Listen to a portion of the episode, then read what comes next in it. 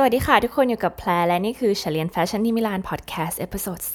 10เรามาถึง episode ที่ 10 กันแล้วโหยรู้สึกดีใจมาก ๆ เลย ก็เห็นคนมาฟังเพิ่มขึ้นเรื่อย ๆ แล้วก็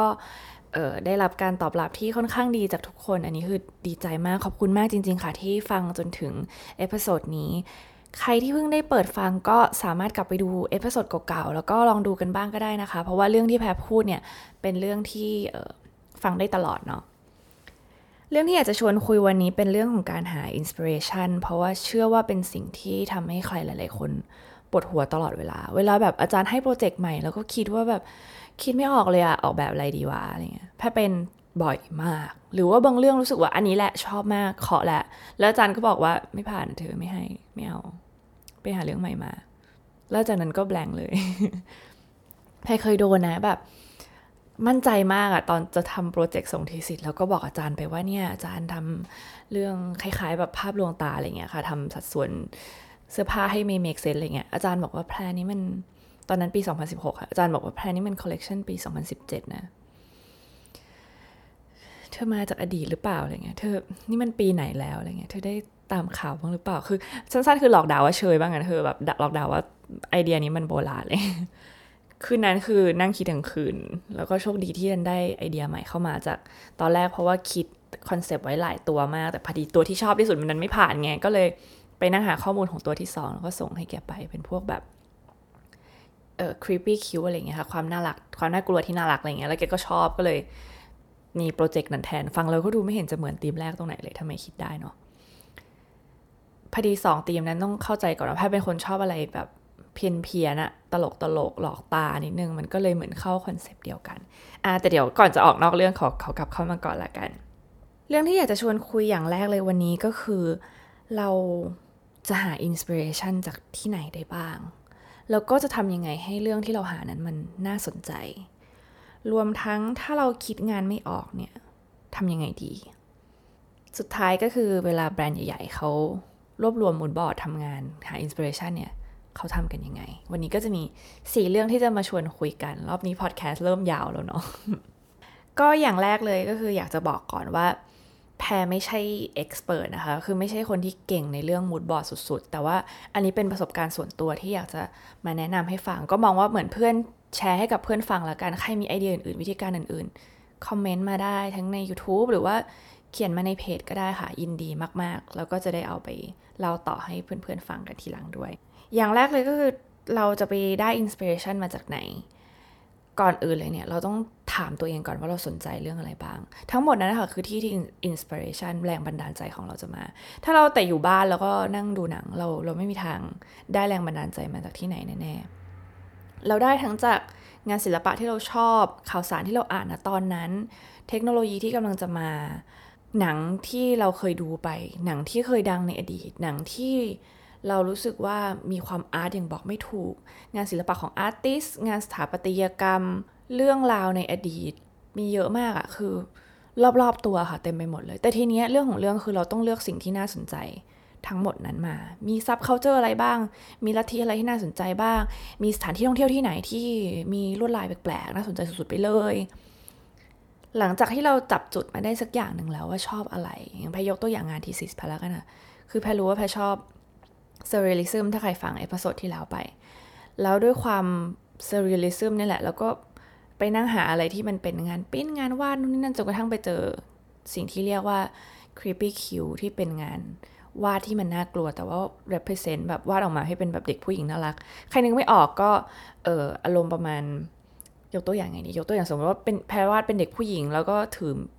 ถือมีดแล้วก็ฟัน ฟันตุ๊กตาหมีคอขาดเงี้ยกันอะขำๆให้ฟัง แต่ว่าผู้หญิงนี่ใส่ชุดสีชมพูพูพลิงเลยนะ อันนี้คือ creepy cute ที่กำลังจะพูดถึง ไอเดียก็มาจากแค่นั้นนะคะ แล้วหลังจากนั้นก็เอาแค่เนี้ย แค่คำว่า creepy cute เนี่ย ไปหาต่อหมดเลยว่ามันมีอะไรบ้างที่น่าสนใจ ฉะนั้นเวลาเราเราเจอสักเรื่องที่เรื่องหนึ่งแล้วก็เอาเรื่องนี้มาเป็นหัวข้อหลักก่อน แล้วเราก็ค่อยขุดต่อว่ามันมี artist คนไหนที่เกี่ยวข้องกับ keyword นี้ได้บ้าง ถ้าสมมติว่าน้องรู้สึกว่าน้องชอบอะไรที่โรแมนติกมากๆ ก็น่าค่ะดึงมาจากโรแมนติก หลังจากนั้นก็ค่อยเอาคำว่าโรแมนติกไปต่อยอด ง่ายเนาะจบละ ได้อินสปิเรชันมาจากอะไร มาจากสิ่งรอบๆตัว มาจากเรื่องที่เราสนใจ ซึ่งเราก็ต้องออกไปหา บางทีใครนั่งอยู่ที่บ้านอย่างเดียวเปิด Pinterest มันมันไม่มีสิ่งใหม่ๆ เข้ามาไปห้องสมุด ไปดูหนัง ฟังเพลง เดินตลาดนัดอะไรก็ได้ ที่รู้สึกว่าเป็นสิ่งใหม่ ๆ ก็ได้ จะได้มีไอเดียใหม่ ๆ เข้าไป แล้วก็มันสังเกตสิ่งรอบตัว เดินเดินอยู่มองท้องฟ้าอะไรเงี้ยจะคิดอะไรออกก็ได้แพรมีคอลเลกชันหนึ่งที่แบบคิดถึงเรื่องเอาลายก้อนเมฆมา ที่มาเป็นลายแบบ เห็นคนเห็นเป็นรูปสัตว์อะไรเงี้ยเพราะว่าทำเห็นเป็นรูปกระเป๋า เห็นเป็นรูปดอกไม้อะไรเงี้ยไปให้อาจารย์ดูแกยังโอเคเลย เออโอเค มาถึงอย่างที่สองก็อย่างที่สองคือทำยังไงให้คอลเลกชันเราน่าสนใจ ก็คือต่อยอดจากสิ่งที่เราเลือกไปเมื่อกี้ หลังจากที่เราเลือก keyword มาแล้วเนี่ย เราก็ต้องไปเลือกอย่างอื่นมาด้วย คือไม่ใช่แค่หยิบแค่นั้นมา แล้วก็จบ ถ้าน้องชอบเออโกติกแบบชอบพวกเขาเรียกว่าอะไรโลลิต้าอะไรเงี้ยของญี่ปุ่นมา แล้วบอกไปเอาชุดนี้มาเลย จบไม่มีอะไรน่าสนใจเลย แต่ถ้าหนูจะไปหยิบอีกอย่างนึงที่รู้สึกว่าถ้ามารวมกันแล้วน่าจะน่าสนใจ แพรจะยกตัวอย่างอะไรขึ้นมาดีวันนี้คือคิดสดเนาะสมมติว่ารู้สึกว่าเออถ้าเปลี่ยนเป็นพลาสติกทั้งหมดน่าจะน่าจะแปลกดี ก็ลองทำดูเลย ถ้าลองทำมาแล้ว work ก็คือนั่นแหละค่ะได้ ถ้าลองทำดูแล้วนี่เป็นไอเดียที่แย่มากไม่ work นั่นก็คือต้องลองอย่างถัดไป มันหมายความว่าถ้าเราอยากจะทำอะไรที่น่าสนใจ อย่างน้อยๆก็ต้องไปเอาอีกเรื่องหนึ่งที่น่าสนใจเหมือนกันมารวมกัน ความการออกแบบมันคือการผสมผสานหลายๆอย่างเข้าด้วยกันบางทีเราเราได้ธีมนี้อย่างเช่น สมมติอยากทำผ้าไทยอย่างเงี้ย เราเลือกแล้วว่าเราจะต้องเลือกลายผ้าไทยที่โบราณที่สุดมา มีต้นตำรับอย่างยาวนาน แต่ในขณะเดียวกันเราไปเลือก pattern ที่ avant-garde ที่สุดมาสองอย่างนี้มารวมกัน ก็อาจจะได้งานออกแบบที่น่าสนใจ ฉะนั้น เรื่องของเรื่องคือก็ต้องทดลองต้องลองหยิบผสม2อสาอย่างเข้ามาด้วยกัน ที่แน่คืออย่าเยอะเกินไป ถ้าเราทำเป็นคอลเลกชันเนี่ยอย่าไปหยิบมาแบบ 5 6 7 อย่าง แต่อย่างอย่างน้อยให้เรารู้ว่างาน research อย่างหนึ่งเนี่ยมันควรจะมีความหลากหลาย รูปทรงก็คือเราอาจจะไปได้ตัวอย่างมาจากงานวาดของประเภทหนึ่ง silhouette ของยุคยุคหนึ่งในขณะเดียวกันงาน detail งานปักก็ไปได้มาจาก artist คนหนึ่ง แต่ว่าหัวข้อธีมใหญ่เนี่ยหมายถึงวิธีการโครงสร้าง แล้วก็ธีมใหญ่ของมันเนี่ยเราเอามาจากหลาย ๆ ที่มาผสมกันได้ ความน่าสนใจจะเกิดขึ้นก็คือทั้งหมดเนี่ยเมื่อมันลงตัวกัน ไม่ว่าจะลงตัวได้ดีมากหรือว่าจะลงตัวและมีความขัดกันอย่างบอกไม่ถูกทั้งหมดนี้แหละค่ะจะทำให้คอลเลกชันหรือว่างานที่เราออกแบบน่าสนใจเนาะถ้าจะให้แนะนำคือไม่ควรจะเหมือนกันไปทั้งหมด แพรบางทีก็รู้สึก regret แบบรู้สึกว่าเออที่ผ่านมาเราน่าจะใส่อะไรที่มัน ไม่เข้ากันลงไปในงานเนาะเราจะเห็นดีไซเนอร์บางคนไม่รู้ใส่อะไรไอ้นี่เข้าไปในงานทำไม บางครั้งอะไรแบบนั้นนะมันกลายเป็นจุดสะดุดตาแบบสะดุดตาของเราแล้วก็จำเขาได้แทน ต้องไปลองกันดู โอเค ทีนี้ถ้าเกิดน้องบอกว่าเออเนี่ยพี่พูดสองเรื่องที่ผ่านมามันง่ายอะแต่ว่าหนูคิดไม่ออกอะเรื่องของเรื่องคือยังคิดอะไรไม่ออกเลย อย่างแรกเลยคือต้องหยุดคิด ถ้าตอนเนี้ยเปิดฟังเทปเนี้ยเพราะคิดว่าฉันจะต้องคิดอะไรออกแน่ๆเนี่ยค่ะฟังจบแล้วก็ไปนอนอะ อย่างแรกเลยคือทำให้ตัวเองผ่อนคลายที่สุด ไปนอน ถ้านอนไม่พอก็ไปนอน เออถ้ารู้สึกว่าไม่สุขภาพไม่ดีเลยไปออกกำลังกาย ถ้ารู้สึกว่าอยากที่ได้ที่เงียบๆก็นั่งสมาธิอ่านหนังสือ ฟังเพลงเบาๆ อะไรก็ได้ที่ทำให้เราผ่อนคลายสุดไปดูหนัง ไปช้อปปิ้งก็ได้ค่ะ เพราะว่าเราไม่มีทางคิดอะไรออกเลย ถ้าหมายถึงว่าตั้งต้นแบบ fresh เลยนะ ถ้าเรา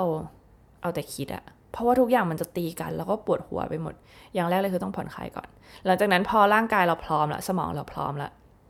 ค่อยทำตามขั้นตอนแรกสุดที่แพรบอกก็คือว่าจะเอาไอเดียมาจากที่ไหนดีนะคะเริ่มค่อยๆ ลองออกไปเจออะไรใหม่ ลองไปห้องสมุดลองอ่านหนังสือดู เพราะว่าเรารับแล้วไงเราเปิดรับอะไรใหม่ได้ละ หลังจากนั้นก็คือตามขั้นตอนเลยก็คือชอบอะไรเก็บอะไร ถ้ารู้สึกว่าไม่ไหวอีกก็อาจจะไปคุยกับเพื่อนก็ได้ เพื่อนอาจจะได้ คำแนะนำอื่นๆที่เราคิดไม่ถึงมาว่าเราควรจะทำอะไรกับพวกนี้ดี เชฟไอเดียไม่ได้ ใครที่มีงานไอเดียเยอะมากแล้ว ไม่มั่นใจว่าอะไร ปริ้นมันออกมาค่ะ อย่าดูทุกอย่างในคอม คอมมันหน้าจอแบบอะบางคน 13 นิ้วเล็กมาก บางคนอาจจะมี iMac 27 นิ้ว บางคนอาจจะมีไม่รู้สิเปิดเอาทีวีที่บ้านมันเป็นจอใหญ่มากแต่ใหญ่ยังไงก็สู้โต๊ะที่บ้านไม่ได้ อย่าเพิ่งทำมูดบอร์ดตัดทุกอย่างที่คิดว่าน่าสนใจเอามาวางให้หมดบนโต๊ะเลย มีไอเดียอะไรบ้างแล้วเราค่อยๆ กรุ๊ปมันอันนี้เข้ากับนี้ใช้ได้เปล่า อันนี้ไปรวมกับชุดสไตล์นี้ใช้ได้เปล่าลองวาดออกมาดู คือต้องให้เวลากับมันต้องใจเย็นๆ ไม่มีทางเจอไอเดียดีในครั้งแรกแน่ๆ หรือถ้าเจอก็คือโชคดีมากๆ แต่สุดท้ายก็คือกระบวนการที่เราจะเจอธีมของเราเจออินสปิเรชันของเราได้ เราต้องผ่านการดัดแปลง เราต้องผ่านการเปลี่ยนไอเดียเปลี่ยนไปเปลี่ยนมา มันไม่มีใครเดิน เราก็เป็น 1 2 3 4 5 เสร็จอย่างเงี้ยค่ะ ส่วนใหญ่งาน งานแนวคิดมันจะเป็นแบบ1 2เออสะดุดกลับมาใหม่ 1 2 3 สะดุดกลับมาที่ 2.5 ใหม่ แล้วก็ค่อยๆไต่เป็นสเต็ปไปเรื่อย ๆ มากกว่า ก็เข้าใจเนาะใครที่เครียดตอนนี้คิดไม่ออกวันนี้ไปนอนก่อน แล้วก็พรุ่งนี้ ค่อยๆ หาข้อมูล อย่าหาแค่จาก Pinterest เนาะไปห้องสมุดไปคุยกับเพื่อน ไปหาหนังเก่าๆ ที่คิดว่าเคยอยากดูนานแล้วมาดูอะไรเงี้ยแล้วก็สังเกตเยอะๆอย่างสุดท้ายที่อยากจะเล่าให้ฟังก็คือเวลาแบรนด์ใหญ่ๆเขาออกแบบเนี่ยเขาออกแบบกันยังไง ยอมรับว่าเปิดโลกมากสารภาพมาซะดีๆ เชื่อว่ามีน้องๆหลายคนมาก อยู่ๆก็ได้ไอเดียเนี่ยขึ้นมา อยากทำอันเนี้ยวาดเลย แล้วก็ค่อยไปหาอะไรที่คิดว่าคล้ายกับที่ตัวเองวาด จบ อยากจะบอกว่ามันก็ทำได้แพก็เคยทำแต่มันผิดนะ คือ แทนที่เราจะได้ไอเดียที่ลึกซึ้งไปมากกว่านั้น เรากลับได้ไอเดียหยุดอยู่แค่ตรงนั้น เท่าที่เราคิดออก ซึ่งสมองเราแน่นอนมันคิดได้เพราะว่ามันผ่านกระบวนการที่เราเห็นอะไรสักอย่างหนึ่งมาแล้ว รับรู้อะไรสักอย่างหนึ่งมาแล้ว แต่สิ่งที่เรารับรู้ตรงนั้นนะมันแค่เศษเสี้ยวเดียวเองอะถ้าเราเอาแค่ตรงนั้นอะไปออกแบบเลยอะเราก็จะได้แค่พื้นๆขึ้นมา แต่ถ้าเราเอาตรงนั้นไปหาก่อนแล้วค่อยเลือกมาออกแบบ เราจะได้อะไรที่ลึกซึ้งกว่า น่าสนใจกว่า อันนี้การันตี การันตีเลยเอออีกแบบหนึ่งก็คือว่าแพรคิดมาก่อนตลอดว่าถ้าเกิดจะทำมูดบอร์ดอะเราต้องไปเอาอะไรที่เราอินสปายมา โดยที่บางทีเราก็อินเราไปเอามากับอีกอันหนึ่งเลยอะแต่เราไม่มาแปะในมูดบอร์ดงงไหมพูดแล้วงงนึกภาพไม่ออกเนาะยอมเราว่าถ้าเล่าเป็นภาพก็น่าจะชัดเจนกว่า แต่ว่าก็ลองนึกตามภาพตามแล้วกันค่ะ อย่างเช่น ถ้าแพรไปเอากระโปรงพลีทที่ เอาพลีทซ้อนพลีทมาแล้วกันพยกตัวอย่าง เอาไปนำเสนออาจารย์แพรจะบอกว่า อ๋อแพรเอามาจากกระเบื้องบนหลังคาที่มันซ้อนทับกัน แต่จริงๆ แล้วอ๋อเปล่าพก็ไปเห็นแบรนด์หนึ่งเขาเอาพลีซอนพลีทมาเหมือนกัน แล้วก็คิดมาตลอดว่าไอ้พลีซอนพลีทที่ไปเห็นมาในแบรนด์นั้นอะห้ามให้ใครดูเด็ดขาด เอาดูได้แค่กระเบื้องที่มุงบนหลังคา ผิดที่สุดในโลกค่ะ แบรนด์ปกติ เขาก็ไปเอาไอ้พลีทซ้อนพลีทนั่นอะมาแปะกันเลย สาเหตุก็เพราะว่า เขาต้องการภาพให้ทุกคนเข้าใจทันที เพราะว่าต้องยอมรับว่าแฟชั่นมันรีไซเคิลไปมา แต่นั้นไม่ไม่ได้หมายความว่าเขาก็ไปเอาพีซ้อนพีมาซ้อนกันแล้วก็จบอย่างนั้นนะคะอันอันนี้ไม่ได้แบบเออผลิตเป็น mass เลยเขาก็อาจจะไปเอารูปของแบรนด์แบรนด์หนึ่งซึ่งอาจจะเมื่อแบบห้าหกเจ็ดแปดปีที่แล้วยี่สิบปีที่แล้วอะไรเงี้ยที่เป็น pleat ซ้อน pleat มา หลังจากนั้นเขาก็คงมาคุยกันว่า pleat ซ้อน pleat ของทรงเนี้ยไม่สวยเลยเราซ้อนสี่ชั้นเลยแล้วกัน แล้วก็อันนั้นเขาใช้ผ้าชนิดนี้งั้นเราเปลี่ยนเป็นผ้าชนิดหนึ่งเราลองสกรีนลายลงไปไหมคือเขาก็เอามันมา develop เขาเอามันมาแบบรวมกันมาพัฒนามาดัดแปลงอยู่ดี แต่ไอเดีย original ที่เขาเอามาเขาพูดความจริง เขาเอาเรื่องจริงที่เขาเห็น มาแปะให้ดูไม่ไม่มาไม่มาสร้างภาพใช้คำนี้แล้วกัน ว่าอ๋อไป inspire มาจากอย่างอื่นด้วย ข้อมืออันไหนที่น่าสนใจ จริง ๆ ยอมรับว่าแบรนด์เนี่ยใช้ชุดในอดีตเยอะมาก อย่างไปเจอชุดจาก 60s ที่น่าสนใจมาก ๆ ก็จะไปเอา detail แค่แบบกระดุมหรือว่าข้อแขนหรืออาจจะเป็นแค่ทรงที่เอวตรงนั้นอยู่หรือส่วนที่เสริมอะไรเงี้ยมาตัดเป็นย่อย ๆ แปะไปว่าสนใจอะไร ทีนี้ดีไซเนอร์แต่ละคนก็จะรู้แล้วว่า อ๋อ เขาอยากได้วอลลุ่มอยากได้ทรงชุดประมาณนี้เนาะรวมทั้งลวดลายงานพิมพ์เนี่ยเขาเลือกมาแล้วว่าอยากจะให้ได้รับอิทธิพลมาจากเผ่าเผ่านี้เนาะแล้วดีไซเนอร์ทุกคนก็จะเกิด รูปภาพในหัวคล้าย ๆ กันว่าเราจะต้องเอาอะไรมารวมเป็นอะไรได้บ้าง ไม่ใช่แค่เอารูปเผามาให้ดูอย่างเดียว แล้วก็เอารูปกระเบื้องผนังก้อนหิน แล้วก็มานั่งเล่าไม่มีค่ะ ถ้าจะออกแบบชุดก็คือเอารายละเอียดของชุดที่คิดว่าน่าสนใจมาแปะเลย และนั่นคือสิ่งที่ทุกๆ แบรนด์ทำวอลลุ่มชุดอย่างหนึ่งดีเทลรายละเอียดงานปักข้างในอย่างหนึ่ง งานอื่นๆ ภาพรวมอย่างเช่นลายเป็นที่จะต้องเป็นลายซิกแซกงานทอถักขึ้นมาที่จะเห็นเป็นภาพกราฟิก เอามาจากอีกอย่างหนึ่งแยกกันให้ดูเลยว่าอะไรมาจากอะไร แล้วก็เขาก็ทดลองกันไป ฉะนั้นวันนี้ถ้าใครยังไม่มีไอเดียใจเย็นๆเราก็ลองเอาวิธีทั้งหมดนี้ลองไปใช้เนาะแพรสรุปให้ละกันค่ะสี่เรื่องที่แพรคุยไปวันนี้ อย่างแรกเราได้ไอเดียมาจากไหนก็คือได้ไอเดียมาจาก สิ่งรอบๆตัวเราที่เราบริโภคเข้าไป ฉะนั้นไปเสพงานให้เยอะ หาอะไรที่น่าสนใจ หาอะไรที่ใหม่ ๆ ลองทำดู หรือว่าถ้าสนใจเรื่องอะไรแล้ว ก็ค้นหาข้อมูลพวกนั้นให้ลึกซึ้งมากขึ้น อย่างที่สองทำยังไงให้น่าสนใจ ไปหาอย่างอื่น ที่คิดว่าถ้าเอามารวมกันแล้ว จะเกิดส่วนผสมที่แปลกใหม่ไม่ลงตัวเข้ามา หรือว่าอะไรที่มันมาส่งเสริมกันได้ เทคนิคที่น่าสนใจ หรือว่าอะไรที่ไม่มีใครเคยเห็น ใส่เข้ามารวมกันก็ทำให้มันน่าสนใจ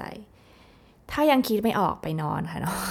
ไปออกกำลังกายทำกิจกรรมที่ทำให้สมองผ่อนคลาย พอร่างกายพร้อมก็ค่อยกลับไปทำสองวิธีที่แพรพูดมา สุดท้ายคือแบรนด์ใหญ่ๆ เวลาเขาออกแบบแล้ว เข้าความจริงมาพูด ถ้าพูดถึงชุดก็เอาชุดมาให้ดู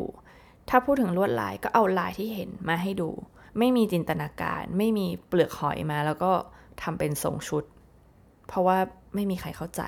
อย่างมากที่สุดเลยก็คืออาจจะหยิบเปลือกหอยมา แล้วก็งานดีเทลที่คล้ายกันแบบทรงโวลูมคล้ายกันมาให้ดู แล้วเขาก็ไปทำเป็นเปลือกหอยจริงๆก็ไม่เป็นไร แต่งานที่รายละเอียดที่เห็นต้องเกิดภาพที่ชัดเจน ก็เป็นกำลังใจให้กับน้องๆทุกคน หรือว่าเพื่อนๆพี่ๆทุกคนที่กำลังคิดงานกันอยู่ ยังไงก็อยากจะให้รักษาสุขภาพด้วย แล้วก็ขอให้เจอไอเดียดีๆเยี่ยมๆไวๆค่ะ ขอบคุณที่รับฟังกันจนถึง episode ที่ 10 ยังไงก็ฝากติดตามเรียนแฟชั่นที่มิลานพอดแคสต์ต่อไปด้วยนะ แล้วเราเจอกันใหม่ใน EP ถัดไปค่ะ สวัสดีค่ะ